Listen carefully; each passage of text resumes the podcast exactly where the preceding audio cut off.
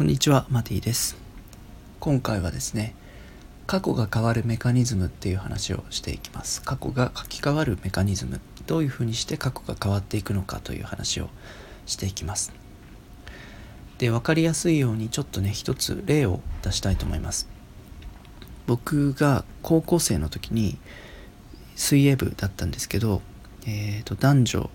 部屋が分かれていて、えーと何県大会か何かで、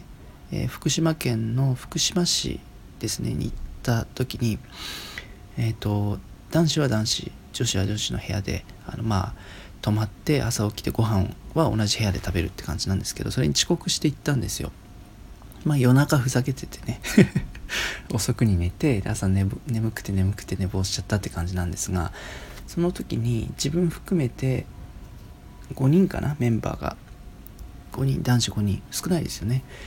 確かその時は5人だったと記憶してるんですけどそれで僕以外の4人がすぐにその部屋から出て行っちゃったんですよ。寝坊したっつって、まあ、みんなで寝坊しちゃってその4人がバッと出て行っちゃった。で自分最後になっちゃったので部屋の鍵を閉めなきゃいけないんですよね。みんなお財布があったりするから。だからあの鍵どこだろうってそれ探すのに手間取ってあの遅くなっちゃったそのご飯のお部屋に行くのが。で先生に怒られたんですよね。僕が一番遅かったから。ところがその後で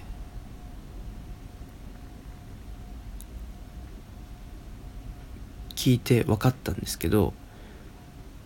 あのー、みんなの方がすごい怒られてたんですよ。あ自分だけが僕だけが遅く到着したから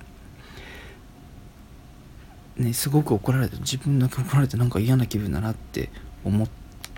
たんです。でもそのよく聞いてみるといやみあの先輩の方があの怒られてないですよみたいに言われてみんなはすごいあの男子ねその4人は多分僕が到着する前にすごい怒られてた。遅れていったから僕だけはあの、まあ、1人だけが注意されたけど実はそうじゃなかった。でなのでこれが過去が変わるっていう一つの例としてね理解してほしいんだけど先生に僕が怒られて僕一人だけが怒られたからなんか嫌な気分だなって思って、ま、以来ちょっとそんな気持ちでご飯食べたと思うんだけどでもよく実態を聞いてみるとその僕のこれイメージとしてはカメラアングルとしてね僕のカメラアングルでは自分一人が怒られた自分一人が鍵を持って遅れて一人だけで遅れたいって言ったから自分だけが怒られた。これがカメラアングルで言ったら、まあ、映画とかドラマで言ったら僕のとこだけにフォーカスされたアングルなんですよ。僕が見たシーンなんです。でもその何て言うの？僕はそこにいなかったけどそこにカメラがあって別アングルでねその僕以外の4人を映してるよ。僕以外の4人が怒られているシーンも映画的には存在してますよね。僕は僕の目では見えないけど。そこにもカメラアングルがあったとすると僕よりもっと怒られてんの。だから自分だけが被害者だって思って自分だけが辛い思いをしたって思っていたんだけどそれは僕視点のカメラアングルだからなんです。